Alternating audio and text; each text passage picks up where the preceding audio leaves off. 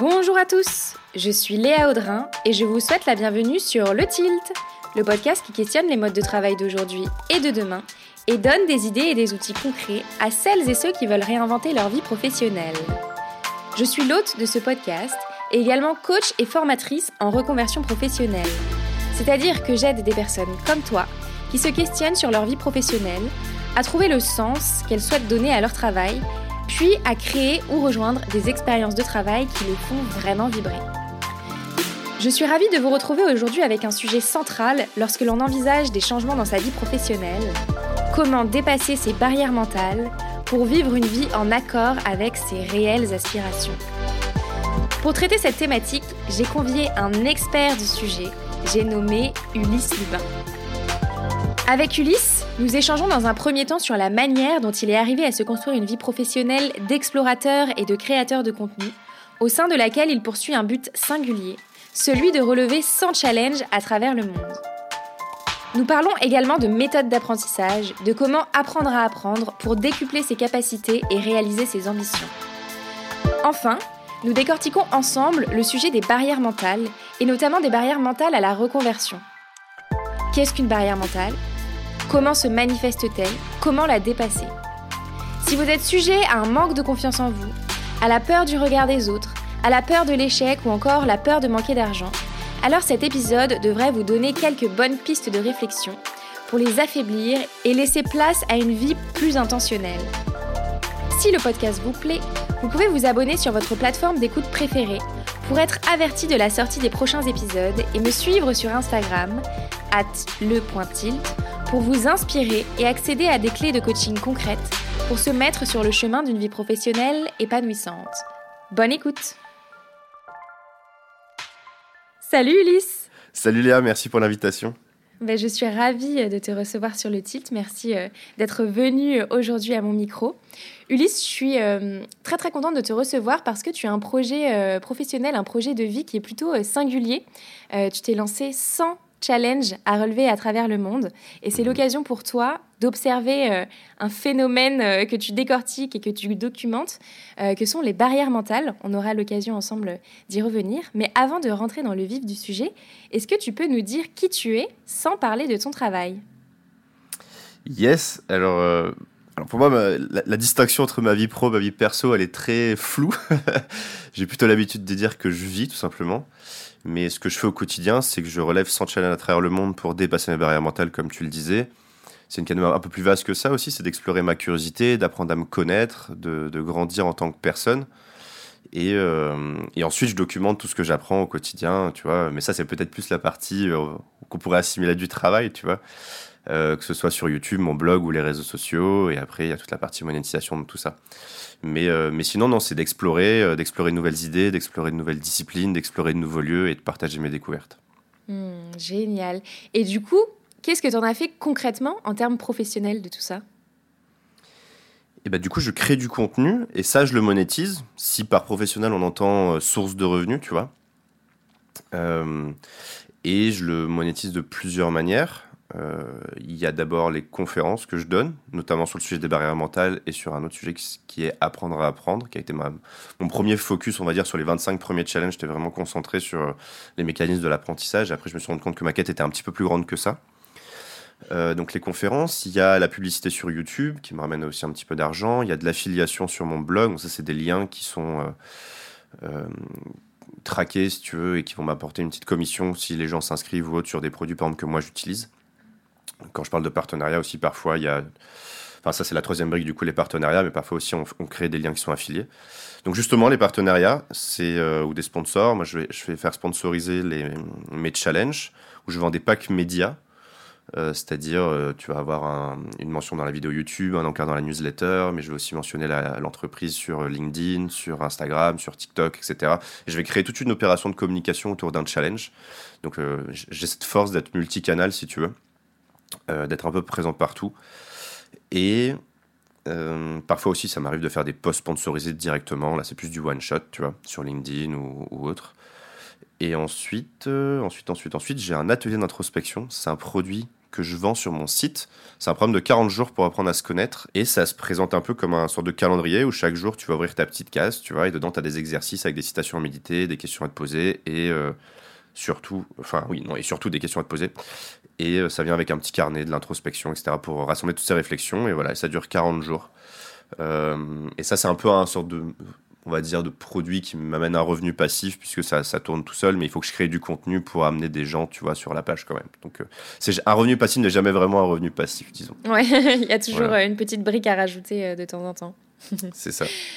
Du coup, ce qui est hyper intéressant, en fait, c'est que tu as vraiment un, business model de créateur de contenu, comme on l'entend, enfin, comme youtubeur, les, les, personnes qui créent du contenu sur, sur Instagram, etc. C'est très, très, très, très intéressant. Et du coup, comment est-ce que tu en es venu à te dire, bah voilà, je vais devenir créateur de contenu euh, sur cette thématique de l'exploration et, des challenges? Alors, j'ai eu une première expérience entrepreneuriale où euh, on a clairement euh, négligé le modèle économique. donc on avait levé des fonds, etc. J'avais une équipe et en fait on n'a jamais trouvé de business model qui était viable, stable, pérenne. Et au bout de deux ans et demi, on a dû fermer l'entreprise. Et donc là, quand j'ai ça s'appelait everything.fr. On faisait découvrir les meilleurs sites et applis pour améliorer son quotidien. En gros, tout le monde connaît euh, Amazon, Airbnb, euh, Tinder, Uber, etc. Ben, nous, on allait chercher les petites, euh, les petites pépites, tu vois, un peu moins connues en page 2 de Google. On les référençait, on les testait. Et on avait des algorithmes qui allaient récupérer tous leurs avis. L'idée, c'était de créer des indices de confiance et de, voilà, de faire des vidéos, des articles de blog, etc. Une sorte de TripAdvisor des services numériques. D'accord, trop bien. Donc, euh, ouais, nouvelle expérience entrepreneuriale, et ben, je voulais pas faire la même erreur, quoi. Ouais, je comprends, je comprends. et euh. qu'est-ce qui t'a. Euh, ça a été quoi, en fait, ton parcours professionnel de. Enfin, quelles études t'as fait Et qu'est-ce qui s'est passé entre les deux jusqu'à cette première expérience entrepreneuriale? Eh ben, il s'est rien passé, en fait. J'ai fait mon diplôme d'ingénieur. Donc, j'ai fait une prépa, maths sup, maths spé. Après, je suis devenu ingénieur en photonique clairement, je suivais juste un modèle qu'on me disait de suivre parce que je savais pas où aller et j'étais juste bon en maths. Du coup, on m'a dit, bah, va faire maths sup. Puis j'étais bon en maths sup. Alors, on m'a dit, bah, va en, spé étoile, tu vois. Puis je suis allé euh, dans les concours. J'en ai fait la moitié parce que ça m'a saoulé. Enfin, bref, en fait, je savais pas pourquoi j'étais là, tu vois. Et j'ai quand même eu une école qui était, qui était cool. Et, euh, et après, en fait, j'ai passé juste trois ans à faire la fête, quoi, et à me faire des potes. Et j'ai juste pris euh, la photonique parce que c'est là où il y avait le moins de code. Et à l'époque, ça me saoulait de faire du code. Et je me suis retrouvé ingénieur en photonique, mais aucune envie de travailler là-dedans. Du coup, je m'intéressais quand même beaucoup à l'entrepreneuriat, l'innovation, ce genre de trucs. Et euh, je traînais dans beaucoup de hackathons et tout ça. Et donc, tout de suite, euh, après, mais même euh, avant la fin de mes études, je participais à, plein de hackathons. J'en ai gagné un avec ce projet-là. Et du coup, on a fini par lancer la boîte dans un incubateur, etc. Donc, tout de suite après, quoi. À quel moment tu t'es rendu compte qu'en fait, le parcours que tu avais emprunté, il était euh, celui qu'on t'avait dit de prendre et pas celui que tu avais envie d'emprunter toi? Bah. Disons que j'ai, en fait, j'ai jamais trop su quoi faire. Quoi. Enfin, moi, quand on me disait tu veux faire quoi plus grand, je disais astronaute. Tu vois donc, euh, mais il n'y a pas d'école d'astronaute. Donc, si tu veux, on me disait bah, deviens ingénieur, c'est déjà pas si mal. Tu vois et, euh, et voilà. Et puis, quand je, quand je, quand j'essayais de faire un vrai exercice, d'être honnête avec moi-même, je, me disais, bah, moi, ce que je veux faire, c'est. À 18 ans, je dis à ma mère, je veux voyager d'Airbnb en Airbnb. Je savais même pas que ça, que ça existait, tu vois, ou que ça s'appelait des digital nomades ou quoi que ce soit. Euh, et je lui ai dit, je veux écrire des livres, tu vois. Mais j'avais aucune idée de ce que je voulais faire. Elle m'a dit, ouais, ouais, c'est bien, mon fils, euh, passe un diplôme, on en reparle après, quoi. Après, tu feras ce que tu veux. Et euh, du coup, j'ai fait ça. C'était un vrai contrat qu'on a passé avec ma mère, quoi. C'est-à-dire, je, je fais un diplôme et après, je fais ce que je veux. Euh, et, voilà, du coup, après, j'ai monté une entreprise. Euh, au lieu de, je voulais faire le tour du monde à la base après mon diplôme, mais je me suis fait attraper, on va dire, par ces concours, etc. Et du coup, direct, on a lancé la boîte. Et, euh, et du coup, je suis parti un peu en voyage quand j'ai fermé mon entreprise. Du coup, là, j'ai pris mon sac à dos, je suis parti deux mois en Amérique latine. C'était vraiment aussi l'occasion de faire mon introspection, parce que j'ai un peu une crise identitaire au moment du plantage de ma boîte, quoi. Dans le sens où tous mes potes étaient ingénieurs, ils travaillaient depuis trois ans en tant qu'ingénieurs. Moi, je, je me sentais pas un ingénieur. Euh, j'étais le CEO de cette boîte, mais qui du coup n'existait plus. Donc en fait, j'étais plus rien. Et donc il fallait que je me recrée une identité. Euh, et je savais plus qui j'étais, qui, qui je voulais devenir surtout.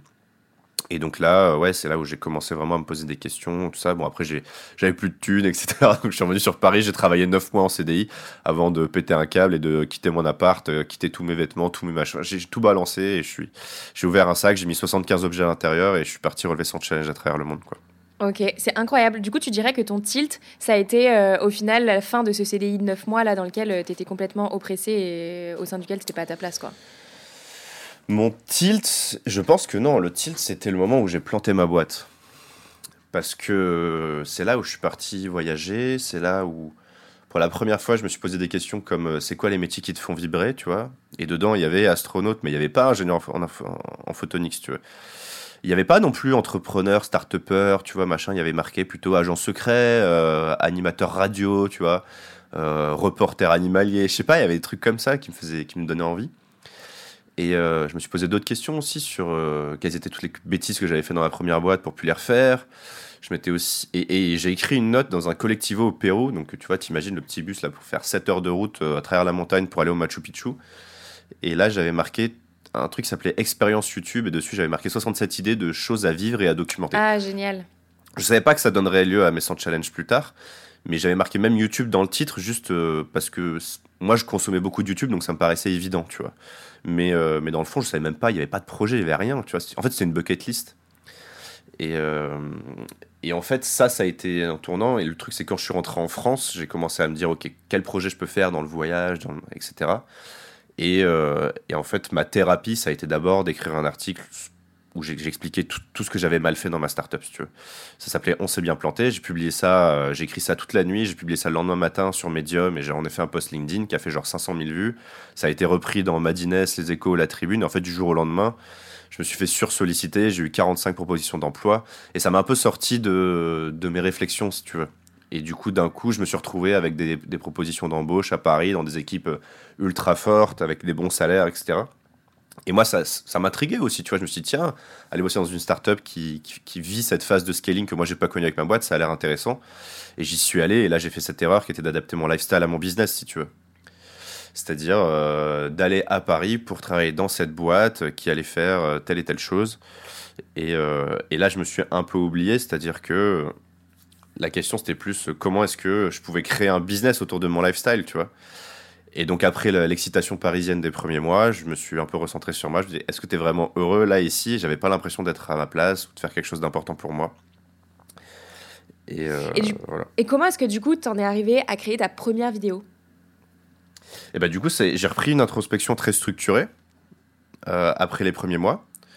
Et je me suis dit, ok, euh, comment je peux résoudre ce puzzle, tu vois, cette équation où euh, j'ai envie de voyager, j'ai envie d'explorer des idées, j'ai envie d'explorer des disciplines, etc. Et en fait, au bout de euh, peut-être 7 mois, quelque chose comme ça, j'en suis arrivé à cette idée de partir relever 100 challenges à travers le monde. Et, euh, et après, j'ai eu, enfin, tu vois, j'avais un préavis, etc. Donc, je, suis sorti proprement de, ma, de mon entreprise et je suis parti. Ok, génial. Et du coup, qu'est-ce que tu tires comme apprentissage de justement cette première phase de création de contenu sur euh, les mécanismes de l'apprentissage? Alors, vaste question.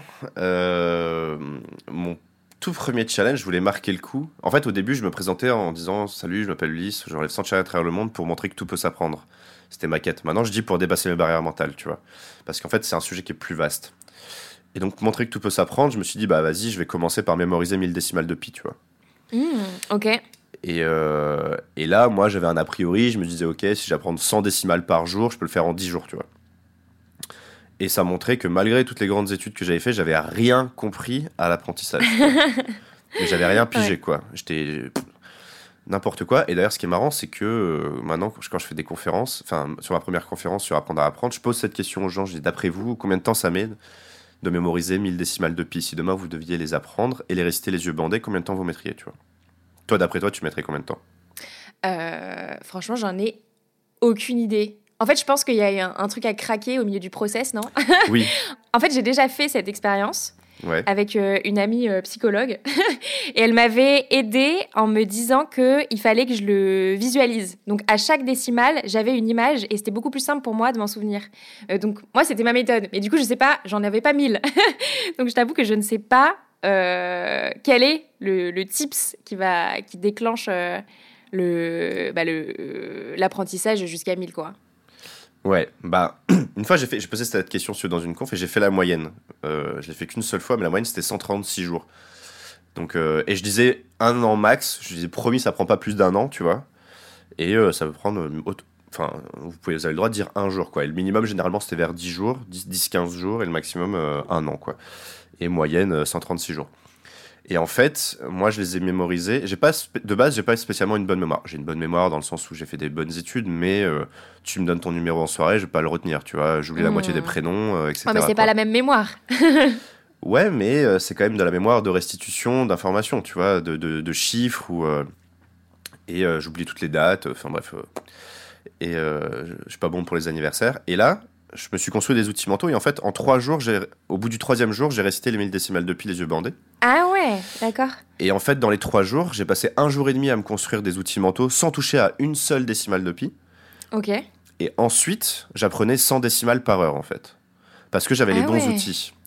Et, euh, et donc, Quels sont-ils, ces outils alors? Alors, il y a deux mots-clés, on va dire. La première, c'est table, enfin, même trois, trois mots-clés. La première, c'est table de rappel. La deuxième, c'est PAO. Et la troisième, c'est palais mentaux. Euh, bah, si tu veux, je peux t'expliquer rapidement, mais c'est une table de rappel, c'est très simple. C'est tu vas associer un chiffre, une image, par exemple un personnage. Euh, exemple, je sais pas, euh, le numéro 1, bah, tu peux penser à, je sais pas, à la Formule 1, ou donc peut-être Lewis Hamilton, par exemple, pole position, etc. Le numéro 7, tu peux penser à un nain, un, des 7 nains, tu vois, ou à James Bond pour 007. Ça, c'est ce que j'avais fait avec ma pote. Mais ça a ses limites. ça a ses limites. bah ça, c'est une table de rappel. L'idée, c'est de parler à, son cerveau comme il a l'habitude de, de, traiter les, les, informations. Ton cerveau, au quotidien, qu'est-ce qu'il fait? Il s'appuie sur ses sens, notamment la vue, en majorité la vue, et ensuite, il va traiter ses infos. Donc, si tu lui parles avec des choses abstraites, il sait pas. Si tu crées des images mentales, il sait. Il est capable de se raconter des histoires quand les, quand les images, elles, elles, interagissent entre eux. Euh, entre elles, pardon. Donc, L'idée, c'est de créer ces images mentales-là. Si tu as 1 et 7, tu vois, euh, ton 17, eh ben, ça peut être Lewis Hamilton qui euh, serre la main à un nain. Ou, pour aller plus loin, parce que c'est plus rigolo, tu fais monter Lewis Hamilton sur le dos du nain, par exemple. Et plus c'est absurde, et plus tu vas te souvenir. Bon, ça, c'est très limité. Maintenant, on peut se dire, ok, euh, déjà, ça n'a aucun sens de, de retenir 1000 images au lieu de 1000 chiffres, tu vois. Donc, ce qu'on va faire, c'est qu'on va essayer déjà de diviser par deux. Donc, on va créer une table de rappel qui va de 0,1 à 99, tu vois. Donc par exemple 0,7 ça va être euh, James Bond, 0,1 ça va être Lewis Hamilton et 10 par exemple ça peut être Zidane, tu vois. Ou moi 67 c'est ma maman parce qu'elle est née en 1967. D'accord. Donc tu crées ça. Donc là déjà tu n'as plus que 500 images à, faire fonctionner entre elles, tu vois. Euh, par exemple 67 07, bah, je peux imaginer ma maman qui est debout sur les épaules par exemple de James Bond, tu vois. Ce genre de choses. Euh, ça c'est cool si tu veux mémoriser 100 décimales de pi, tu vois. Mais si tu veux en mémoriser 1000, il va falloir doper un petit peu cette table de rappel avec la méthode PAO. La méthode PAO, c'est pour personnage, action, objet. À chaque, nombre, entre 00 et 99, tu vas associer un personnage, P, qui va faire une action A avec un objet O. Exemple. Euh, 01, ça peut être Lewis Hamilton. L'action, ça va être de conduire, de faire son nom de conduire, tu vois. Et l'objet, ça va être euh, une, une Formule 1, par exemple. Le 10, ça peut être, euh, le personnage, ça peut être Zidane. L'action, ça peut être de jongler, tu vois, avec les pieds. Et euh, l'objet, un ballon de foot. 0,7, euh, ça peut être. Euh, ouais, on va prendre 0,7, ça peut être James Bond. L'action, ça va être de faire semblant de tirer, tu vois, avec les mains. Et l'objet, ça va être un pistolet. Maintenant, tu, on va décomposer pi en blocs de 6 chiffres. Donc 1002 décimales de pi, ça fait 167 blocs de 6 chiffres. Et donc, les deux premiers, donc pour chaque bloc de 6 chiffres, les deux premiers, ça va être un personnage, les deux du milieu qui va faire une action, et les deux derniers, un objet. Exemple. Euh, on va prendre 0, 1, 10, 0, 7. Cette séquence-là à retenir. Donc on va prendre le personnage de 0, Lewis Hamilton, qui va faire l'action euh, de 10. Donc c'était Zidane, l'action c'était de jongler. Avec l'objet de 0,7. Tu te souviens, 0,7 c'était James Bond. Son objet c'était quoi? Euh, Le pistolet pour tirer en mouvement. Exactement, le pistolet. Donc en fait, on va imaginer Lewis Hamilton, tu vois, en train de taper des jongles comme ça, mais il jongle pas avec un ballon, il jongle avec un pistolet, tu vois. Et il fait des, des, trucs de fou, etc. Et donc ça, quand tu vas croiser cette image mentale-là, tu vas dire, tiens, il y a un personnage, c'est Lewis Hamilton, donc 0,1. Qu'est-ce qu'il fait comme action? Il est en train de jongler, donc 10. Euh, avec quel objet? Un, un, pistolet, donc 0,7. Et là, tu as factorisé 6 chiffres en une seule image mentale. Ça, tu le fais 167 fois pour, les le 167 blocs de 6 chiffres qui fait 1002 décimales de pi. Et ensuite, une fois que tu as toutes ces images-là, ça te fait une sacrée histoire, ça fait beaucoup d'images à retenir. Et donc, la dernière astuce, c'est d'utiliser des palais mentaux. Les palais mentaux, c'est un endroit que tu connais. Un palais mental, c'est un endroit que tu connais très très bien. Euh, par exemple, la maison de ton enfance, tu vois. et dans lequel tu vas, tu peux te balader mentalement sans te perdre si tu veux. Tu vois exactement là où chaque chose est, et donc tu vas placer tes différentes euh, images. Par exemple, moi, je vais rentrer chez moi, tu vois. Voilà, je sais qu'à droite, par exemple, il y a une voiture, euh, après le portail. Bon, bah, je peux imaginer que sur le toit de la voiture, je vois Lewis Hamilton en train de jongler avec un, pistolet, tu vois. Plus c'est, plus c'est loufoque, plus tu vas t'en souvenir. Ok. Et ensuite, je continue comme ça. Peut-être après, j'avance un petit peu. Ok. Donc là, sur le chemin, il y a, tu vois, image numéro 2. À droite, il va y avoir image numéro 3. Sous l'olivier, il va y avoir image numéro 4, etc., etc., etc. Et donc, tu vas te balader. Donc, en fait, moi, je les, les connaissais même pas, les, les décimales de pi. Juste, je me baladais mentalement dans mes palais mentaux en décryptant au fur et à mesure toutes les images que j'avais placées à l'intérieur. Et ça, ça m'a pris une, une, vingtaine de minutes pour réciter les 1000 décimales de pi, le troisième jour. Et, euh, et, voilà. Et en fait, à ce moment-là, je me suis rendu compte que, un, euh, on est capable de beaucoup plus que ce que l'on croit, tu vois. La preuve, c'est que tout le monde est capable de le faire en moins d'une semaine, peut-être pas trois jours, mais en tout cas une semaine. Euh, alors que dans la tête des gens, c'est plutôt 136 jours, tu vois. Et deux, si l'école nous a longuement dicté quoi apprendre, elle nous a très mal expliqué comment le faire. Et euh, moi, j'ai attendu de, de, me dire, ok, comment the fuck je vais retenir 1000 décimales de pi pour pouvoir me dire, ok, il faut que je commence à explorer un peu les différentes méthodes pour euh, retenir une grande quantité d'informations, tu vois. Et là, je parle de mémoire avec pi, mais ça, ça, pour chaque challenge, maintenant, je fais cette démarche et à chaque challenge, je, je développe mes propres méthodes. Et aujourd'hui, euh, je suis capable de rentrer plus rapidement que, que jamais dans n'importe quelle discipline parce que j'ai expérimenté plein de méthodes d'apprentissage et maintenant je suis même capable d'utiliser telle méthode vue dans tel challenge, de, de l'appliquer à un autre endroit, etc. etc. et je me suis créé mes propres frameworks d'apprentissage, tu vois. Mmh, ouais. En fait, je trouve ça hyper intéressant et ce que je trouve aussi chouette, c'est que du coup, dans tes challenges, on voit que tu l'adaptes effectivement à n'importe quel type de discipline. J'avais notamment regardé ta vidéo sur, le, euh, sur laquelle tu tiens sur tes mains. Ouais. Et en fait, j'avais trouvé ça incroyable que la manière dont tu apprends les choses, ça puisse aussi s'incarner dans ton corps, tu vois. Ouais. Bah ça, c'est un, autre exemple, par exemple, que moi j'aime beaucoup. Ça, c'est mon framework d'apprentissage, tu vois. J'en ai, j'en ai testé plusieurs, par exemple sur le blog de Tim Ferriss, qui est, qui, est aussi très bon en termes d'apprentissage. Il, il, en propose deux. Donc, il y en a qui s'appelle 10, donc D avec un petit i de liaison et 3 S. Et un autre qui s'appelle Café, par exemple C avec un petit a de liaison et FE. Euh, et moi, j'ai testé tous ces trucs-là, et au bout d'un moment, je me suis dit, ok, je vais me créer mon propre framework d'apprentissage qui s'appelle CD modé. Et c'est avec celui-là que j'ai décomposé l'apprentissage la, du handstand. Donc le handstand, c'est de tenir en équilibre sur deux mains. Euh, et je suis même allé beaucoup plus loin après, puisque je me, je me suis entraîné pour apprendre le one arm handstand, c'est-à-dire en gros faire le poirier sur un seul bras, ce qui est ce qui est ridiculement difficile. Les gens ne se rendent pas compte à quel point c'est dur. Ah, si. c'est euh, un an d'entraînement tous les jours, euh, comme un fou furieux, quoi. Et, et donc là, je, je l'ai décomposé selon mon, mon framework d'apprentissage qui s'appelle CD modé. Donc au, passage, c'est un petit clin d'œil pour dire que les méthodes d'apprentissage traditionnelles sont démodées.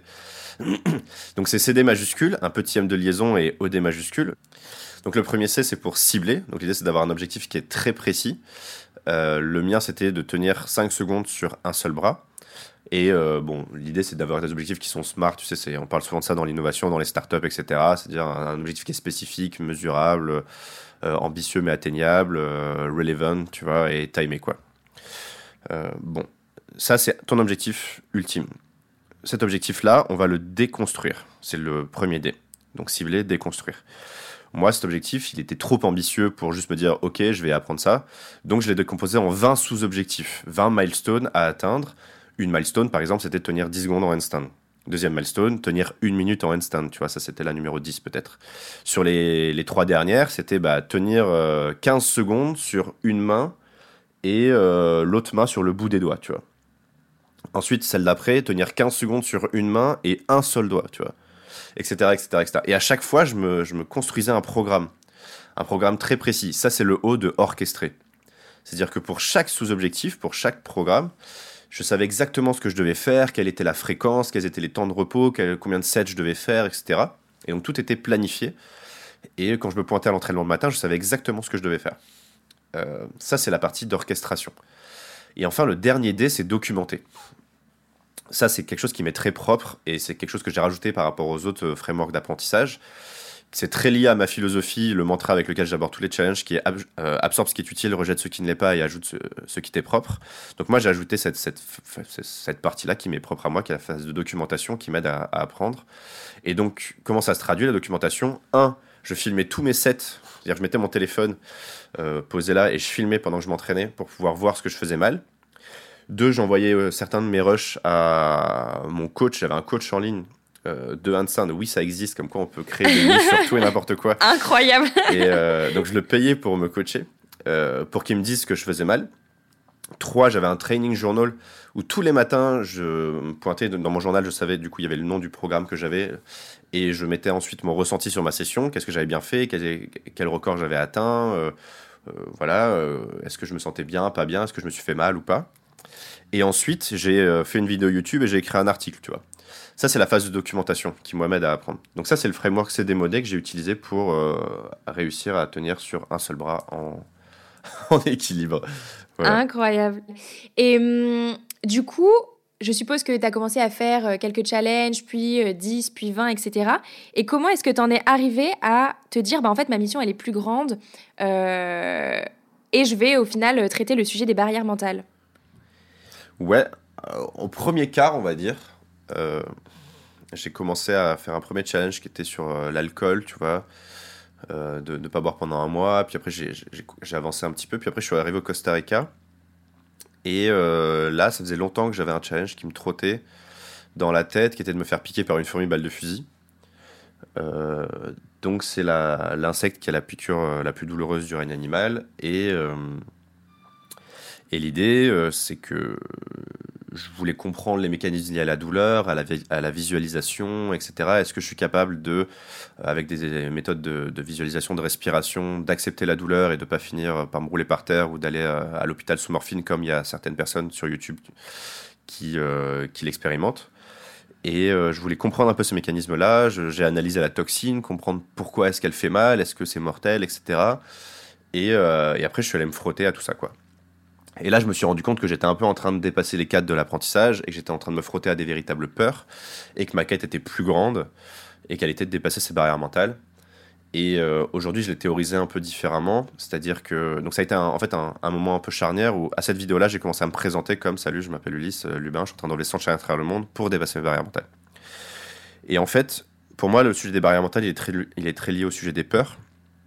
Et donc, ce sont ces peurs qui t'empêchent de te lancer, qui t'empêchent euh, d'avancer, tu vois. Il y, en a, il y en a quatre grandes, on va dire. Tu as la peur de l'échec, la peur de manquer d'argent, la peur de manquer de compétences, la peur du jugement des autres. Euh, toutes ces peurs-là, elles ont deux points communs. Le premier, c'est le manque de confiance en soi. Et le deuxième, c'est euh, qu'elles sont liées à une peur qui est encore plus grande que ça, qui est un peu plus méta, qui est la peur de la mort. Si tu prends la peur de manquer de compétences, pour moi, la manière d'y répondre, en fait, j'ai créé un petit protocole pour dépasser ces peurs euh, en quatre étapes. La première, c'est d'identifier d'où est-ce qu'elle vient. La deuxième, c'est de la rationaliser. La troisième, c'est de s'exposer. La quatrième, c'est de la dépasser pour moi, la phase de rationalisation sur comment est-ce que tu fais pour euh, t'habituer à cette peur, c'est d'apprendre à apprendre en fait. Mais apprendre à apprendre, c'est euh, un des leviers sur la peur de manquer de compétences, mais c'est pas ça, ça peut t'aider aussi sur la peur de l'échec parce que tu regagnes un peu confiance en toi. Mais ça vient pas forcément euh, travailler sur le jugement des autres, ça vient pas forcément travailler sur le manque d'argent. Enfin, tu vois, c'est un sujet qui est plus vaste et qui m'animait plus. Et après 25 challenges à creuser des méthodes d'apprentissage, j'avais pas fait le tour parce que tu n'as jamais fait le tour de, de, sujet qui est beaucoup trop vaste, mais en tout cas, j'avais, j'avais fait peut-être les, 80% les plus utiles, tu vois. Et je me suis dit, ok, je vais m'attaquer à, à, plus que ça et je vais aller me frotter à toutes mes peurs, quoi. Hmm, ok, c'est hyper intéressant. Donc en gros, si je résume, une barrière mentale pour toi, c'est euh, quelque chose qui vient trigger en fait une de ces quatre peurs euh, principales que sont l'échec, la peur de manquer d'argent, la peur de pas être assez compétent euh, et la peur du jugement des autres. C'est ça? Ouais, une barrière mentale, c'est quelque chose qui t'empêche d'avancer qui, et qui est dans ta tête, tu vois, qui a été planté là par euh, tes amis, ta famille, la société, euh, etc. Euh, par un, les modèles préconçus, qu'on attend de toi, ou deux, les, les gens qui vont projeter leurs propres insécurités ou leurs propres limites. Tu vois, si quelqu'un dit que c'est impossible, il parle de ses propres limites, tu vois.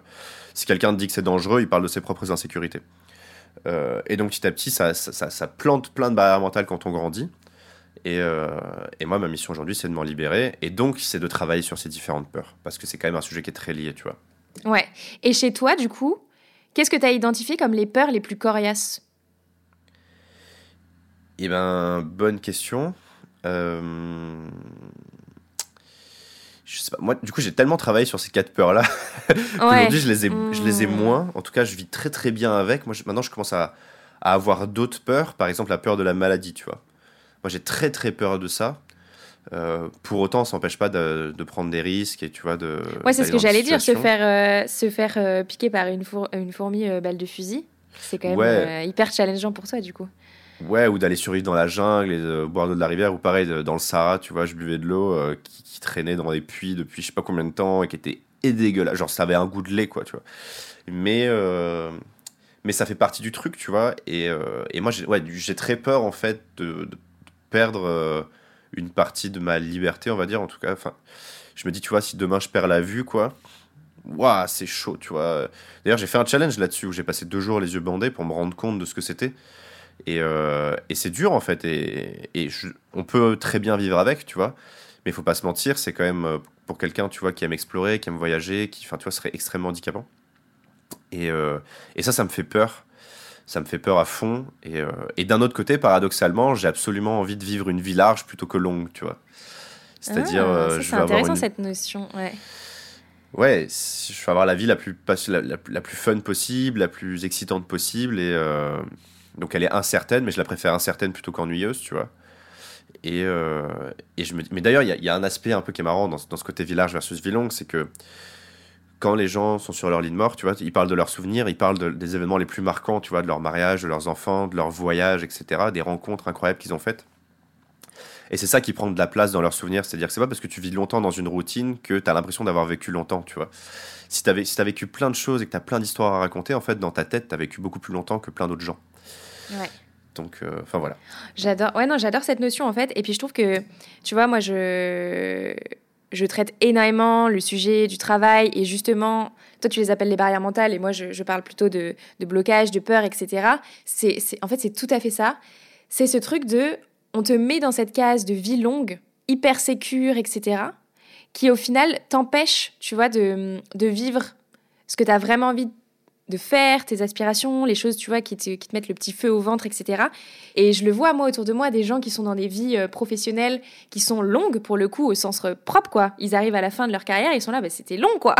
c'était, euh, c'était, c'était, c'était compliqué à vivre.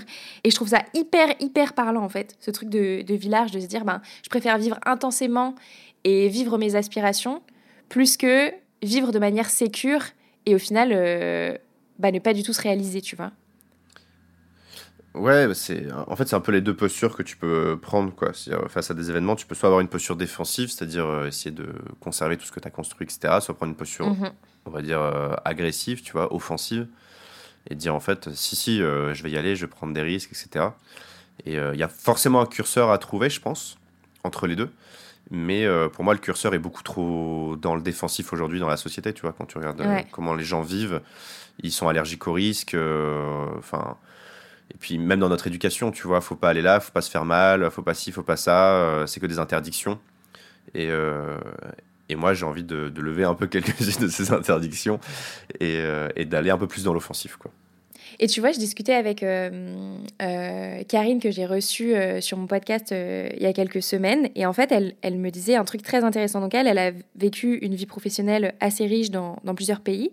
Et elle disait, en fait, nous, en France, on est particulièrement dans cette vision de vie professionnelle longue, tu vois, parce qu'on est un, un, état de droit, c'est-à-dire que notre vie professionnelle, elle est pavée de beaucoup de choses qui nous font rester dans ce, dans ce truc euh, linéaire. C'est-à-dire que euh, bah, tu peux avoir le chômage, euh, à la fin, tu as la retraite. Bon, alors là, c'est un gros sujet en ce moment, mais jusqu'à maintenant, elle était là, etc. Et en fait, elle dit, dans d'autres cultures, dans d'autres pays, il n'y a pas tous ces droits-là. Et en fait, les gens, ils ont une vision beaucoup plus large des choses et des, hum, et des opportunités qui peuvent s'offrir à eux. Parce qu'en fait, ils n'ont pas le choix de rebondir. Tu vois Ouais, ouais ils sont parce qu'il y a de game, quoi. Exactement, il n'y a, a, pas de filet, en fait. Donc les gens, bah, ils vivent une vie, entre guillemets, beaucoup plus large parce que ils n'ont pas, euh, ils pas le choix, en fait. Ils sont obligés de rebondir. Et je trouve que c'était intéressant et ça vient, au final, euh, complètement challenger la notion de sécurité intérieure, tu vois. De se dire, ben, en fait, j'ai les skills pour avoir une vie plurielle, pour pouvoir toujours rebondir, même si j'ai pas de filet, tu vois. Et je trouve ça hyper intéressant, cette, euh, cette notion-là. Bah aussi, il faut se demander quel est son filet, tu vois. Parce que, y a... en fait, il faut rationaliser le risque. Je donne un exemple. Euh, moi, si je me plante, imaginons, enfin, mon pire scénario, c'est personne s'intéresse à ce que je fais, donc, euh, j'arrive pas à monétiser mon contenu, tu vois. Donc, éventuellement, je peux toujours euh, peut-être être freelance, tu vois. Mais imaginons personne veut de moi, tu vois, sur, sur, la moitié de mon temps pour financer mes challenges. Et eh ben, qu'est-ce que je fais euh, De toute façon, je reste ultra employable par tout ce que j'ai appris. Euh, je crée plus de contenu que 90% des entreprises et je fais plus d'acquisitions que la moitié des startups. Enfin, elles rêveraient tous d'avoir autant de visites sur leur site web que moi, tu vois. Donc, euh, je peux toujours retrouver un job en CDI, tu vois, bien payé, quoi. Donc, mon pire scénario, c'est je reviens à ma vie d'avant. Et mon pire du pire scénario, c'est je trouve même pas de job. Bah, j'ai toujours un toit, euh, parce que j'ai la chance d'avoir une famille, tu vois, stable, avec à manger et un lit, quoi. Donc, en fait, je vais pas mourir, donc je peux y aller, quoi. Ouais. Si tu veux. Carrément. C'est hyper intéressant. Alors, je ne sais pas si je t'en ai parlé, mais du coup, moi, j'ai fait une, formation en neurosciences. Et, euh, et, en fait, le process que tu décris là, euh, c'est ce qu'on appelle, euh, en gros, faire le tri entre les peurs. Et donc, tu as, que j'utilise les bons termes, en gros, c'est-à-dire que quand tu pousses la peur comme ça à son paroxysme, bah, en fait, ton cerveau, s'il comprend qu'il va pas mourir, il le passe dans, un autre dans un autre processus de ton cerveau et du coup, il est capable de traiter cette peur. Ouais, bah, c'est hyper intéressant parce que ça, ça, fait le lien avec ce que je disais aussi tout à l'heure en, disant l'un des, des, points communs de ces quatre peurs, c'est la peur de la mort, tu vois. Mm-hmm. exactement. Et du coup, euh, est-ce que tu as, as, mis en place une méthode concrète que tu aurais envie de nous partager sur la manière de dépasser une barrière mentale? Ouais, euh, c'est un peu le protocole dont je te parlais tout à l'heure. En fait, le... dépasser une barrière mentale, c'est reprendre confiance en soi, en fait. Je te donne, euh, on prend l'exemple, tout à l'heure on parlait de, des compétences, apprendre à apprendre. Moi aujourd'hui j'ai beaucoup plus confiance en mes capacités d'apprentissage, ce qui fait que j'ai pas peur de me lancer dans des challenges complètement tarés, si tu veux.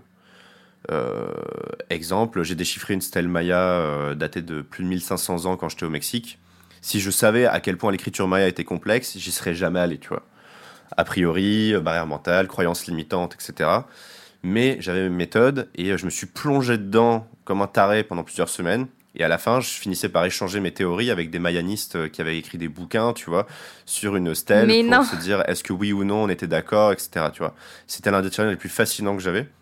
Et, et, ça, c'est, je, je l'aurais jamais fait si j'avais pas, pas eu confiance en ma capacité d'apprentissage et à me plonger dans un sujet comme ça, tu vois.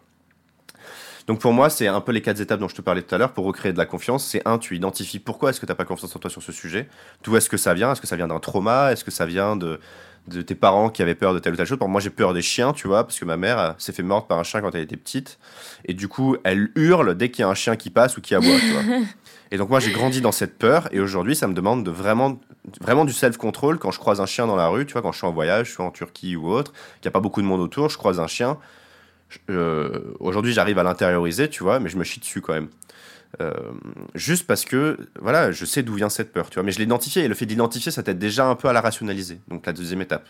La rationaliser, c'est d'apprendre à se dire, ok, comment est-ce que je peux concrètement dépasser ce truc-là, tu vois. J'ai peur de l'eau, ok. Euh, est-ce que vraiment il y a un requin qui va venir me bouffer si je vais dans ma baignoire, tu vois, ou dans la piscine, ou au bord de mer? A priori, non. Euh, donc ce que je fais, c'est que du coup, au lieu de sauter euh, au large, je vais commencer par euh, entrer doucement dans l'eau, etc., m'habituer, puis retourner le lendemain, etc., et avoir un, apprentissage qui est progressif. Donc tu as la phase de rationalisation et après tu as la phase d'exposition. Là, on est déjà dans la phase d'exposition, en fait, le fait d'aller dans l'eau, tu vois. La phase d'exposition, c'est comment est-ce que je m'expose du coup à cette peur Et là, il y, y, a un vrai concept qui pour moi est, important et qui est mal interprété, c'est le concept de la zone de confort. Euh, tu sais, tout le monde dit il faut sortir de sa zone de confort. Moi, je pense que c'est une énorme connerie. Euh, je pense que si tu, sors de ta zone de confort, tu vas là où tu n'as rien à faire en fait. Et le, mieux que. Enfin, à tous les coups, tu vas pas kiffer, tu vas te décourager, et tu vas dire non, c'est trop dur pour moi, ou ça me fait peur, et tu vas arrêter en fait. L'idée que je propose à la place, c'est d'élargir sa zone de confort. Élargir sa zone de confort, ça veut dire à la limite de ce que tu es capable d'accepter. Et cette limite-là, ce qu'on appelle la learning zone, tu vois, c'est la zone où tu vas apprendre, euh, et, plus tu passes du temps dans cette limite-là, et plus en fait ta zone de confort va s'élargir petit à petit, tu vas être à l'aise dans de plus en plus d'environnements, et tu vas progresser. C'est pour ça qu'il faut que l'apprentissage soit progressif. Exemple avec la peur de l'eau, si tu sautes et que tu vas faire du freediving, tu vois, de la plongée en apnée, ça a été l'un de mes challenges, euh, et que tu as une phobie de l'eau, tu, vas dire le freediving c'est pas fait pour moi. J'ai une amie qui était comme ça, j'ai une amie qui, avait, qui était scolophobe, donc elle avait peur des requins, du, type euh, peur dans sa baignoire, quoi, tu vois. Mmh. et, ah et je, et je lui ai proposé de venir faire du freediving avec moi. Donc on est sur une base de plongée à 10-20 mètres en apnée, quoi, tu vois. Euh, c'est le gap il est monstrueux quoi mais oui et, euh, et du coup euh, Donc, moi, j'étais à l'aise. Moi, je suis, je suis capable de plonger à plus de 30 mètres, 35 mètres en apnée tranquillement. Donc, au début, j'étais avec elle. Et donc, vu que moi, j'étais vraiment à l'aise avec tout ça, j'ai déjà pu la, rassurer un petit peu. Ensuite, j'ai demandé à Stéphane Toureau, qui est un ami à moi, qui est vice-champion du monde de freediving, de faire une initiation très, très douce donc elle a commencé par se mettre un petit peu dans l'eau, à se mettre d'abord le, le, dos, euh, tu vois, sur le dos pour pas voir ce qu'il y avait en dessous d'elle, etc. Faire des exercices de respiration, etc. Puis mettre le masque, puis commencer à regarder avec un petit, avec euh, très peu de profondeur, puis progressivement, progressivement, progressivement, progressivement. Et euh, deux jours plus tard, elle plongeait à plus de 10 mètres, tu vois, en apnée. À plus de 10 mètres, faut se rendre compte de la pression que c'est déjà quand tu es à 10 mètres sous l'eau, tu vois. Ouais. Euh, quand t'as peur de l'eau, le, gap il est monstrueux et c'était une vraie phobie quoi, tu vois? Donc ça c'est la phase d'exposition. En fait, ce qui est intéressant dans ce concept-là, c'est que tu vois le, la peur que tu décris, le, la peur de, de la mort, etc. C'est initié par euh, le cerveau reptilien, donc c'est celui qui est censé te garder en vie. Mais le fait de détendre ta zone petit à petit, tu vas amener en gros, ton cerveau a créé des nouvelles connexions qui vont faire en sorte que c'est possible. Mais si tu demandes à ton cerveau reptilien de faire un gap énorme, il va jamais te laisser le faire en fait. Ouais, c'est ça. Et de lui montrer que ça va aller en fait, tu vas pas mourir. Et pareil, tu plonges pas à 35 mètres en apnée d'un coup. Euh, tu vois, il y a 10, il y a 10 mètres, bon, l'étape euh, où, tu passes de la phobie à 10 mètres, puis après tu as l'étape où moi je suis, tu vois, à 35 mètres, puis après tu as l'étape de Stéphane Toureau, lui il plonge à 113 mètres en apnée, tu vois. Et ça, en fait, consciemment, c'est complètement fou, si tu veux. Ton, cerveau, il n'est pas, dire, il, est pas fait pour euh, comprendre pourquoi tu vas à 100 mètres de profondeur et pourquoi. Enfin, il a, y a rien qui inspire la survie là-dedans, si tu veux. Sauf que quand tu t'entraînes progressivement et que tu descends un mètre par un mètre, en fait, tu sais déjà, par exemple, moi, quand je quand, j'ai fait 35 mètres, bah, je sais que je peux retourner à 20 mètres sans problème, si tu veux, parce que je l'ai déjà expérimenté plein de fois. Donc ça veut dire que je peux accompagner quelqu'un qui plonge à 20 mètres, par exemple, tu vois. Et je peux le rassurer, parce que je le sais. Et quand moi je vais à 35 mètres, Stéphane Taureau, il est à côté, euh, et limite, euh, il joue au Uno en même temps, tu vois. Euh, parce que lui, il sait qu'il peut aller à plus de 100 mètres et se pendre en bas pendant 30 secondes, s'amuser, puis remonter, quoi. notre zone de confort n'est pas la même, mais il a repoussé ça progressivement. Euh, et d'ailleurs, le freediving est un sport incroyable pour ça, parce que c'est vraiment une, une, progression qui est mètre par mètre. Tu vois, Au début, on va dire jusqu'à 30 mètres, tu peux sauter des étapes, tu vois, tu peux passer de 10 mètres à 20, mètres ou quoi si tes oreilles passent correctement. Puisque l'apnée n'est jamais un facteur limitant, c'est toujours une question de comment tu gères la ah pression et les oreilles. Mhm. Ouais. Par exemple, moi, une, une, plongée à 35 mètres, c'est peut-être 1 minute 20, 1 minute 30 max, tu vois. Euh, alors je peux, que, je peux tenir 3 à 4 minutes en apnée, quoi. Donc c'est pas un facteur limitant. Euh, par contre, à partir de 30 mètres, par exemple, tu atteins ce qu'on appelle le, volume résiduel, c'est-à-dire que le, volume de tes poumons est divisé par 4 et il ne peut pas aller plus bas. Donc il est trop comprimé. Et à partir de 30 mètres, il faut qu'il y ait des, des, changements physiologiques qui se passent dans ton corps pour pouvoir combattre cette augmentation de pression pour pas défoncer tes poumons. Ça veut dire que ton, par exemple, le sang de tes extrémités, dans les mains, dans les pieds, va monter, va aller jusqu'à tes poumons et va remplir toutes les cavités pour que du coup ça devienne incompressible, tu vois. Et ça, c'est un changement qui se, qui, se produit euh, avec l'entraînement. Tu peux pas aller d'un coup, tu peux pas faire 30 mètres et aller à 40 mètres en fait. Si tu vas direct à 40 mètres ou à 50 mètres du premier coup, tu vas faire un squeeze, c'est-à-dire tes poumons vont pas être habitués. Enfin, ce mécanisme-là va pas être suffisamment habitué pour protéger tes poumons et du coup, tu vas créer des déchirures dans tes poumons et tu vas avoir des lésions. C'est pour ça que c'est un sport qui est très progressif et, où, ça illustre à merveille cette idée d'élargir sa zone de confort, tu vois. Et au plus tu t'exposes, et après tu finis par dépasser tes peurs. Euh, voilà. Donc ça, c'est le protocole. Quoi. Identifier, rationaliser, s'exposer, dépasser. Mmh, c'est hyper intéressant. En fait, c'est... Mmh, c'est identifier où est-ce que tu en es par rapport à une peur et en gros, essayer d'étendre ta zone d'influence quoi sur cette peur-là. En gros, c'est mmh. ça. Exactement. Et après, tu deviens de plus en plus à l'aise dans plein d'environnements. Et c'est ce qui fait, tu vois, moi aujourd'hui, après 43 challenges euh, dans 16 pays, eh ben, j'ai beaucoup moins peur quand on me propose euh, des trucs un peu fous, quoi. Ouais. Mais c'est l'idée d'avoir peur et d'y aller quand même. C'est ça le courage d'ailleurs.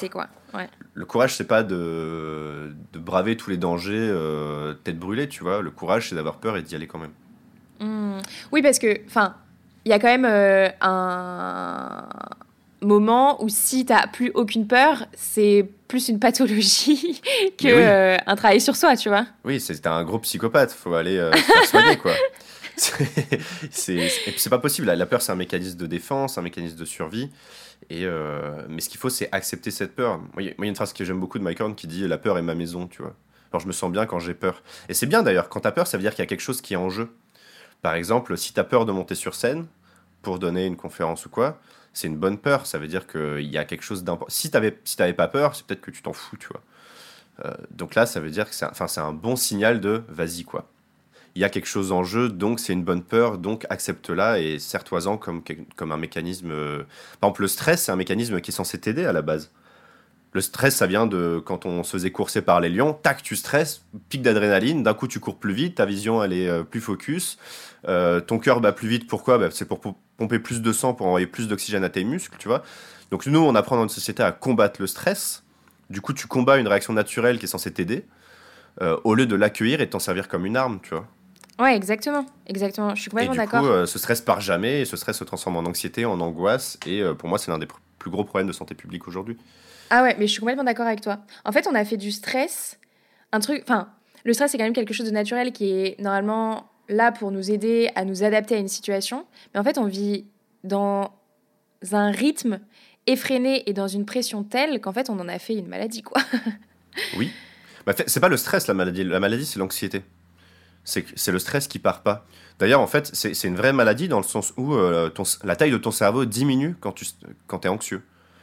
Euh, littéralement. En fait quand tu stresses, après ta, ta réaction de stress, euh, ton, corps va relâcher une, hormone qui est le cortisol qui va faire monter les niveaux en sucre si tu veux pour euh, donc ça va relâcher du glucose. L'idée, c'est de compenser l'énergie dépensée dans la réaction de ton corps.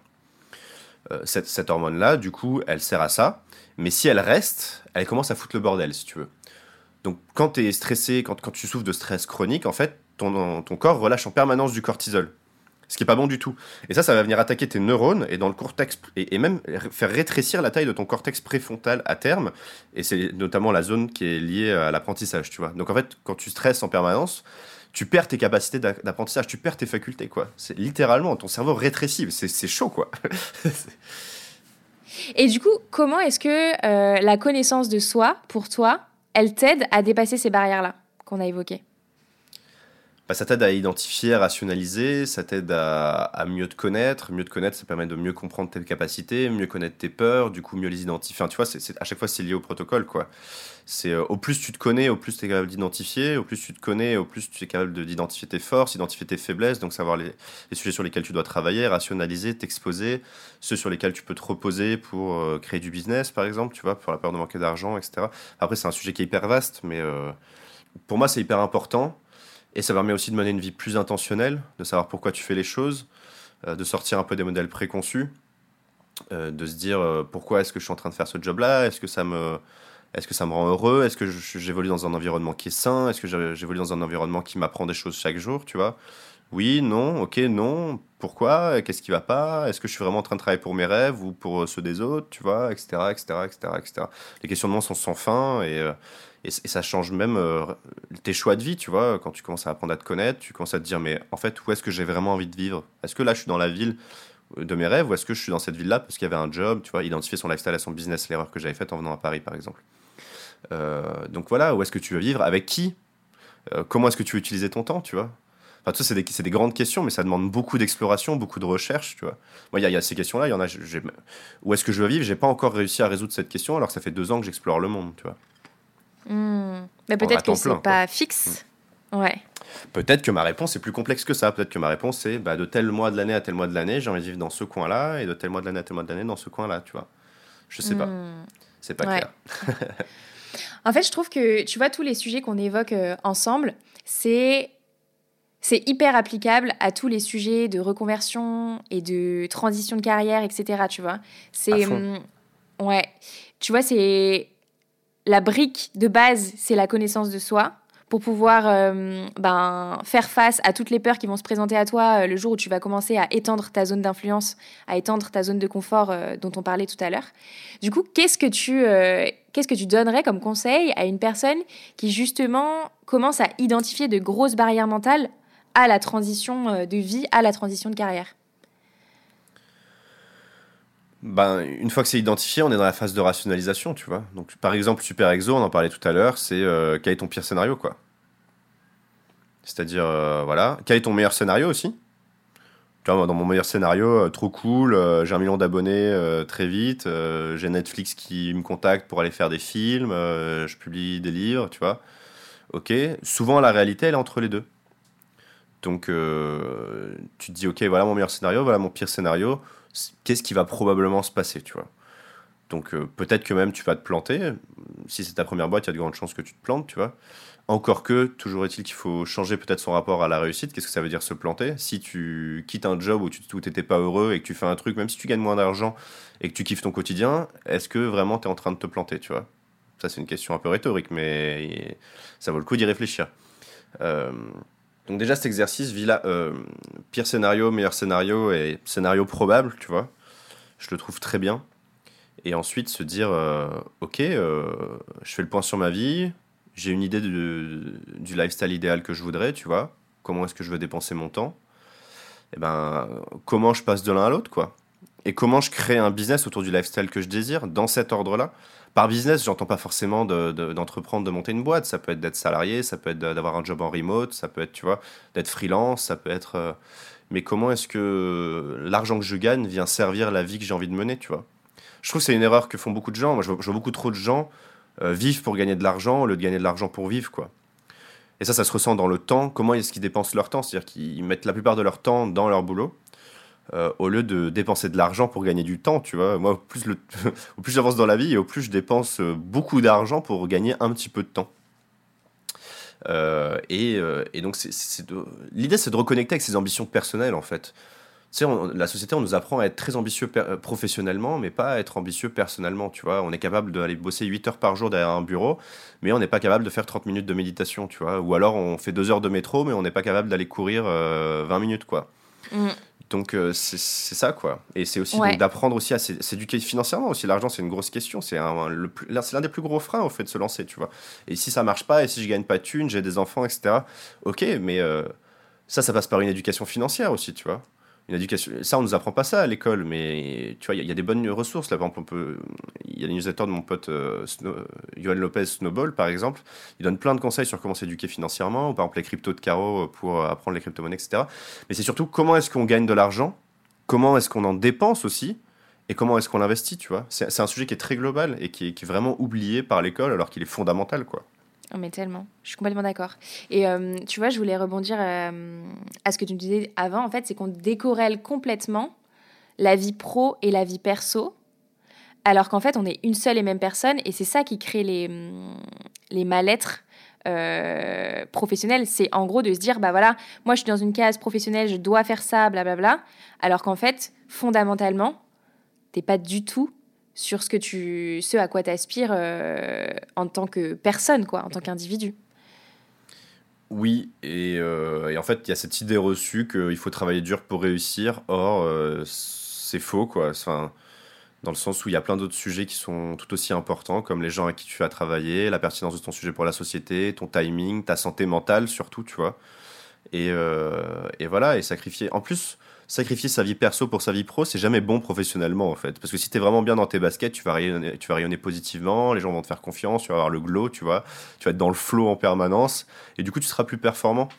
Euh, la productivité, c'est pas travailler beaucoup, tu vois, la productivité, c'est travailler intelligemment. Et hum, du coup, Ulysse, quand on, quand on travaille justement sur euh, la connaissance de soi, qu'on abat ses barrières mentales une à une, qu'on prend confiance, et qu'on et qu'on a en fait qu'on réalise qui on a vraiment envie d'être, à quoi elle ressemble notre vie? Quels en sont les bénéfices? Bah Déjà, on vit intentionnellement, c'est-à-dire qu'on choisit ce qu'on fait. On est plus libre. Pour moi, être libre, c'est il y, a deux, il y a deux, enfin il y a deux manières de voir la liberté. Il y a être libre d'eux, donc libre de, moi par exemple, je mets pas de réveil le matin, tu vois, je me vis comme je veux, je fais ce que je veux de mes journées, je choisis les gens avec qui je travaille. Euh, ça, c'est être libre d'eux, mais c'est qu'une facette de la liberté. Il y a aussi être libéré d'eux, tu vois. Être libéré du stress, de la colère, du jugement des autres, etc. Euh, pour moi, quand tu es capable de construire une vie intentionnelle, déjà, tu as la liberté de choisir tes contraintes. Tu vois Être libre, c'est pas ne pas avoir de contraintes. Être libre, c'est choisir ses contraintes. Et, euh, et tu peux commencer à travailler sur tous ces sujets de paix intérieure aussi. Pour moi, c'est. Il y a une phrase, j'ai ma pote Manon Tournant qui m'a dit ça il y a pas longtemps, je trouve ça incroyable. C'est le, la paix intérieure est le nouveau succès, tu vois. Je trouve ça incroyable. Je me suis dit, mais de ouf. Pour moi, en fait, le bonheur est lié à la paix. C'est une notion de Naval Ravikant. Il dit dans un. Enfin, Il y a un de ses tweets qui dit euh, Peace is happiness at rest and happiness is peace in motion. Ce que ça veut dire, c'est que si tu es en paix et que tu te mets à faire quelque chose que tu aimes, alors tu seras heureux. À l'inverse, si tu es heureux et que tu t'assois là, à rien faire, alors tu seras en paix. La question c'est euh, comment on devient plus heureux? Bah, question difficile. Il y a beaucoup de philosophes qui sont cassés les dents sur cette, sur cette question, si tu veux. Euh, moi, j'ai l'impression que c'est très difficile de se lever un matin et de se dire, OK, aujourd'hui, je vais être plus heureux. C'est un peu comme quand on part faire du sport, tu vois. Au début, on met ses baskets, euh, on kiffe pas trop, quoi. Mais c'est sur le long terme, on voit l'impact que ça a eu sur, sur notre quotidien, tu vois. Donc, moi, le, bonheur, c'est un skill qui s'entraîne et, et c'est un choix. Et, et ça, pour, pour y parvenir, moi, j'ai trouvé. Enfin, j'ai l'impression que ça passe par euh, être plus en paix, en fait. Parce que tu peux te lever un matin et dire comment est-ce que je peux être plus paisible, tu vois? Tu peux dire, bah, ok, je peux quitter euh, ce job euh, qui m'oppresse, quoi où je peux euh, quitter euh, ces gens enfin je peux sortir de ma vie ces gens qui sont toxiques tu vois. Qui, qui sont sans dans la comparaison qui me rabaissent quand je parle de mes projets etc etc etc où je peux commencer à méditer où je peux commencer à, observer un peu plus mes émotions ou à un peu moins critiquer les gens etc etc etc ça ce sont des choses mhm. que concrètement tu peux faire tu vois. Et quand tu es plus hmm. paisible et que tu fais des choses qui te font kiffer moi j'ai l'impression d'être plus heureux en tout cas dans, dans, dans ma vie aujourd'hui tu vois. Ça me fait penser euh, à une phrase de San. Bon, alors j'adore San, je le casse par... je le casse partout, mais il dit des fois ils disent des punchlines qui sont tellement justes. Et la dernière fois, j'ai réécouté et ça m'a vraiment sauté aux yeux. Et dans un de ses sons, je sais plus exactement lequel, il dit Être heureux, c'est comme le reste, il faut d'abord, apprendre à l'être. Et je me suis dit Mais oui, en fait, c'est un apprentissage. Dire qu'on ne te donne pas euh, à la naissance, alors il y a des gens qui sont plus favorisés que d'autres, mais on ne te donne pas à la naissance euh, un plan pour être heureux. C'est quelque chose que tu expérimentes et, euh, et que tu incarnes toi dans ta vie, quoi. Oui. Et d'ailleurs, sur, cette idée de à la naissance, on n'a pas tous les mêmes, les mêmes privilèges, on va dire, ce qui est clairement vrai. Et, et en même temps, quand tu regardes euh, le, niveau de bonheur des différentes populations, les, les gens qui sont fondamentalement riches, enfin, ils sont pas tous très heureux, tu vois. Euh, alors que tu peux aller dans des, dans, des camps de réfugiés et tu poses la question sur une échelle de. C'est une vidéo de Cyrus, de Cyrus North, là, qui est passionnante. En fait, il explique le concept de l'adaptation hédonique. Et en fait, il va. Euh, je sais plus, là, sur la côte américaine, poser la question aux gens à quel point vous êtes heureux. Les gens disent, bah, je sais pas, 7 sur 10, tu vois, parce que ça pourrait être mieux, etc. Et ensuite, il va dans des camps de réfugiés, des, gens qui ont des vies, mais, mais vraiment, ils sont passés par des épreuves atroces, quoi. Et ils te disent, euh, ouais, 6, euh, tu vois. Alors que clairement, quand tu regardes les, deux lifestyles, il n'y a pas un point qui les sépare, tu vois. Il y a un point de bonheur qui serait théoriquement censé les séparer. Or, euh, or il y en a, il y a des gens qui ont beaucoup, beaucoup de privilèges et d'autres qui en ont moins. Ça, c'est le concept de l'adaptation hédonique, c'est-à-dire que tu vas toujours revenir, peu importe les, les, événements positifs comme négatifs qui vont se produire dans ta vie, tu vas toujours revenir à un niveau de bonheur stable. Euh, qui est pour toi un peu ta moyenne et qui est souvent aux alentours de 6, 7 sur 10, tu vois. Quand tu poses la question, sur 10, t'es heureux à combien, tu vois. La question maintenant, c'est euh, comment est-ce qu'on fait évoluer, enfin, comment est-ce qu'on augmente cette moyenne, tu vois, ce niveau stable. Euh, et ça, c'est du coup indépendant des éléments extérieurs et c'est plutôt une quête qui est interne, tu vois. Ouais. Complètement. Donc voilà. Après, je dis pas que d'être dans la pauvreté, machin, ça rend heureux. Hein. Évidemment, l'argent, c'est quelque chose. Enfin, d'ailleurs, c'est tabou, mais oui, euh, c'est quelque chose de tout à fait raisonnable d'en avoir parce que l'argent déjà résout tes problèmes d'argent, euh, ce qui est ce qui est pas négligeable. Par contre, l'argent résout pas euh, tes problèmes de stress, va pas te rendre plus calme, va pas te rendre en, plus fit, tu vois, en bonne santé physique, sportif, etc. Quoi. Même Jeff mmh. Bezos doit faire du sport, si tu veux. Oui, bah non, mais ça c'est certain. Mmh. En fait, c'est ce fantasme, tu vois, de euh, si, si je gagne plus d'argent, je serai plus heureux. Mais en fait, l'argent, c'est toujours un sujet. Que tu n'en gagnes pas ou que tu en gagnes beaucoup, ce sera toujours quelque chose auquel tu auras à faire face. Donc le sujet, il n'est pas sur si je suis riche, je suis heureux. Il est sur comment je suis moi et qu'est-ce que je fais de l'argent pour que ce soit euh, un levier comme un autre de bonheur, quoi. Ouais, c'est ça. L'argent est un bon serviteur et un mauvais maître. C'est-à-dire comment est-ce que j'utilise l'argent pour m'enlever de la contrainte, pas pour m'en rajouter.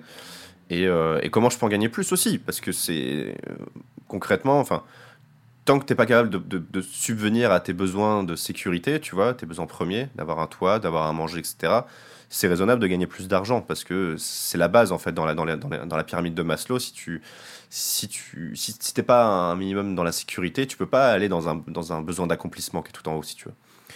Donc c'est une première étape qui est raisonnable, mais, euh, mais ensuite, moi je, enfin, rencontre des gens, tu vois, qui gagnent 30 euh, 000 euros par mois et qui me disent ouais j'ai pas assez maintenant faut que je fasse les 100K tu vois parce que j'ai rencontré d'autres personnes ils ont ils ont pété la barre des 100K et tout et du coup j'ai quand je leur parle j'ai l'impression d'avoir pas de statut etc tu vois.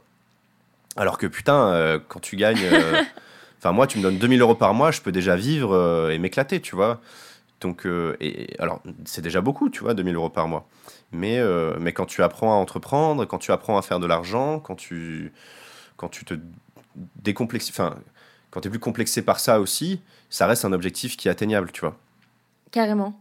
Et tu vois, ça c'est un truc que je vois beaucoup euh, avec les gens que j'accompagne, c'est que plus tu gagnes de l'argent, plus ton seuil euh, pour être euh, en sécurité, il augmente. Et donc en fait, c'est un travail conscient à faire sur soi que de se dire, bah, en fait, je décide que à tel niveau de vie, bah, je suis en sécurité et je peux euh, euh, déployer mes, compétences, mes capacités, etc. sur autre chose que sur le stress euh, d'être en manque d'argent. quoi. Ouais, ça c'est l'adaptation hédonique en fait. Mais d'ailleurs, ils en ont fait un. Il y a une étude aux US qui était parue, voilà, où en gros ils, ils, essaient de répondre à la question est-ce que l'argent fait le bonheur, tu vois? Et ils ont conclu que oui, jusqu'à un certain seuil. Je de mémoire, si je dis pas de bêtises, c'était genre 70 000 dollars annuels, tu vois? Donc on va dire en France, allez, 50 000 euros à l'année, tu vois, 60 000 euros à l'année. Euh, si, à, partir de ce stade, en fait, tu vas augmenter ton confort, etc. Donc tu vas, tu vas résoudre en fait tous tes problèmes d'argent. Et, euh, et, dépasser ce stade, en fait, tu es déjà dans suffisamment de confort. Et après, tu vas juste augmenter du confort, mais adaptation hédonique, ça va devenir ta nouvelle norme, si tu veux. Hmm. Donc en fait, ça va pas te rendre beaucoup plus heureux. Eh bien, écoute, Ulysse, euh, merci beaucoup euh, pour euh, tous ces, bons conseils sur, sur comment identifier ses barrières mentales, comment s'exposer, comment, comment, en gros, les contourner pour pouvoir ben, vivre une vie plus large. J'ai adoré ce concept-là. Je, pense que je pense que tu l'as compris. Du coup, j'ai deux dernières questions pour toi. Euh, la première, c'est est-ce que tu as des ressources à nous partager justement sur ces thématiques euh, de barrières mentales, euh, peut-être d'exploration et même de mécanismes de l'apprentissage, que ce soit des podcasts, des vidéos, etc., pour pouvoir ben, creuser ces sujets-là? Ouais, alors. Alors sur les, sur les mécanismes d'apprentissage, je vais faire ma pub, mais je conseille mon blog. Quoi. dans tous les articles, j'explique mes méthodes sur comment est-ce que j'apprends chaque challenge. Après, sur l'éducation financière, on en parlait tout à l'heure, euh, je conseille vraiment la newsletter de Johan Lopez qui s'appelle Snowball. Et euh, si vous êtes intéressé au sujet des crypto-monnaies, celle de Caroline Jurado, donc les cryptos de Caro.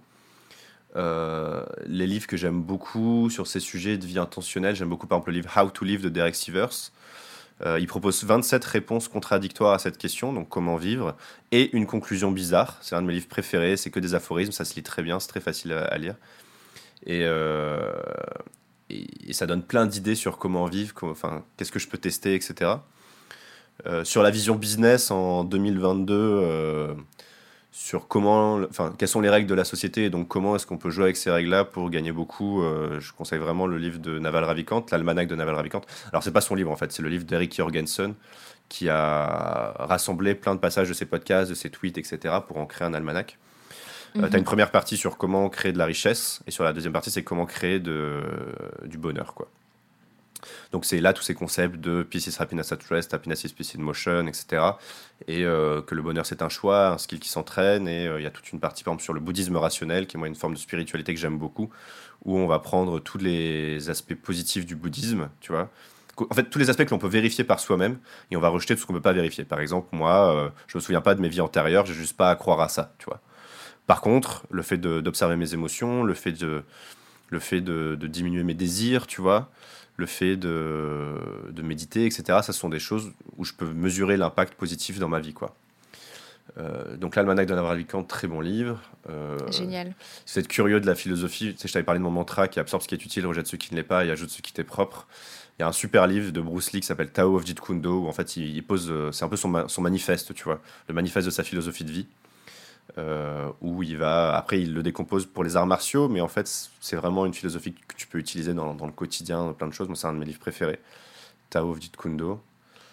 Euh, voilà, après, euh, je sais pas, je peux t'en donner plein. Il y a... si, si, vous avez envie de vibrer, là, il y a, y a, des, il y a des, super documentaires, par exemple 14 Peaks sur Netflix, où le mec, c'est l'histoire de Nim Spurja où il va euh, escalader les 14 sommets de plus de 8000 mètres dans l'Himalaya. Ah, il y a 14 sommets de plus de 8000 mètres dans le monde.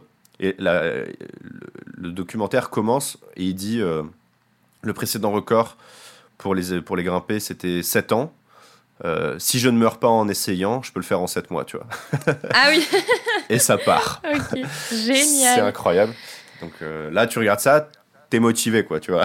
T'as envie de. Mmh. Ouais, il t'envoie la dose euh, Ouais, ouais, ouais. de motivation. euh, Trop bien, trop bien, trop bien. Super. Et du coup, ma dernière question pour toi, euh, Ulysse, qui est la question euh, signature de mon podcast que je pose à tous mes invités, c'est si tu pouvais euh, constituer ton board de rêve dans lequel tu convierais trois personnes, trois personnalités, trois entrepreneurs pour te conseiller tout au long de tes 100 challenges à travers le monde.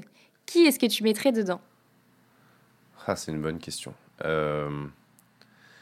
Mais tu sais quoi, je pense que je l'ai déjà, mon board de rêve, parce que c'est des, gens de mon cercle proche qui sont entrés dans ma vie dans les deux dernières années, tu vois, et avec qui j'ai développé des amitiés, et qui m'aident beaucoup sur différents sujets. Euh, La première personne, je dirais Jean-Charles Kurdali, euh, qui a une newsletter d'ailleurs que je recommande, sur le philopreneur, c'est euh, comment mener une vie. En fait, il se pose la question de comment bien vivre.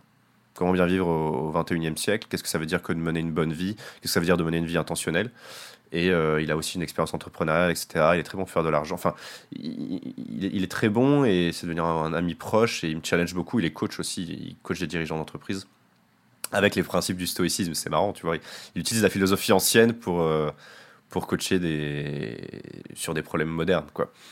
Euh, Génial. mais j'aime beaucoup, il m'a- il m'aide beaucoup aussi au quotidien. Euh, je vais citer Manon Tournant aussi, qui elle a un podcast et une newsletter sur la gestion des émotions. Son podcast s'appelle L'ascenseur émotionnel. Donc j'ai eu le, privilège d'ouvrir ce podcast euh, et, euh, et- c'est génial parce qu'avec elle je peux vraiment parler à cœur ouvert de toutes mes émotions, positives comme négatives. Tu vois, il n'y a pas de jugement, elle s'ouvre euh, hyper vite et, ouais, donc sur la question émotionnelle, je prendrais Manon Tournant. Et euh, je sais pas, Elliot aussi, Elliot Meunier, c'est c'est un peu comme mon petit frère. Il a 17 ans, il est incroyable, il a quitté le lycée pour reprendre en main son éducation. Il a des business qui tournent à, à Bâle. Euh, et euh, je suis allé avec lui dans le désert pour marcher. On a beaucoup discuté d'introspection, de quelle vie on voulait mener, etc. Et, euh, et quand j'ai besoin, besoin d'un avis, souvent je demande, tu vois, à Elliot. Mais pas que. en fait, j'ai- plein de gens. Je peux en citer plein. Mais si tu m'as dit que trois, allez, je vais, je vais dire ces trois-là parce que c'est le premier qui me vient en tête. Mais mais il y en aurait plein d'autres, tu vois. On en revient à un sujet, par exemple, sur la, peur du jugement des autres, qui est que, de toute façon, on peut pas s'affranchir de la validation sociale parce que c'est ancré dans nos gènes, parce qu'on est des sapiens, c'est que euh, on veut être accepté par sa tribu, tu vois, parce que être euh, exclu de la tribu, ça signifiait la mort, parce qu'on n'est on pas capable de survivre en solo dans la nature. Euh, par contre, vu qu'on peut pas se soustraire de cette validation sociale, par contre, on peut choisir sa tribu et on peut se construire une tribu positive de gens qui nous inspirent, de gens qu'on cherche à impressionner et euh, de gens qui nous apportent beaucoup au quotidien, qui nous apportent de l'énergie, qui nous apportent de la paix intérieure. Et ça, c'est un, un truc, enfin, moi, c'est- devenu une de mes missions, en fait, depuis l'année dernière, de me construire ça. Et là, j'ai bien avancé là-dedans et, et ça me fait un bien fou. Et voilà, donc je conseille vraiment aux gens de, de vous créer votre tribu positive, quoi. Hmm, c'est génial. J'adore. Superbe conclusion. Merci beaucoup, euh, Ulysse. Bah, Où est-ce qu'on peut te retrouver sur les euh, réseaux? C'est mon nom, Ulysse Lubin, euh, sur euh, YouTube, euh, sur Google. Mon site sortira sur LinkedIn, TikTok, Instagram, etc. Trop bien, super. Et ben merci infiniment Ulysse pour cette super discussion. Euh, J'en ressors avec de- des concepts euh, hyper hyper pertinents et une manière en tout cas de les exprimer euh, qui sont très parlants je trouve. Donc merci beaucoup et je suis certaine que ça inspirera beaucoup de nos auditeurs et auditrices. Bon, bah génial. Merci beaucoup pour l'invitation, c'était cool. À bientôt Ulysse. Salut Salut. Merci beaucoup d'avoir écouté cet épisode du Tilt avec Ulysse. J'espère qu'il vous aura aidé à identifier vos barrières mentales à la reconversion et à les dépasser, et même pourquoi pas permis de déclencher votre tilt. Et comme vous êtes encore là, à m'écouter, c'est certainement que cet épisode vous a plu. Alors n'hésitez pas à me suivre et à m'écrire sur Instagram at pour me dire ce que cet épisode vous a apporté et me partager où vous en êtes professionnellement. C'est toujours un plaisir de vous lire. À bientôt!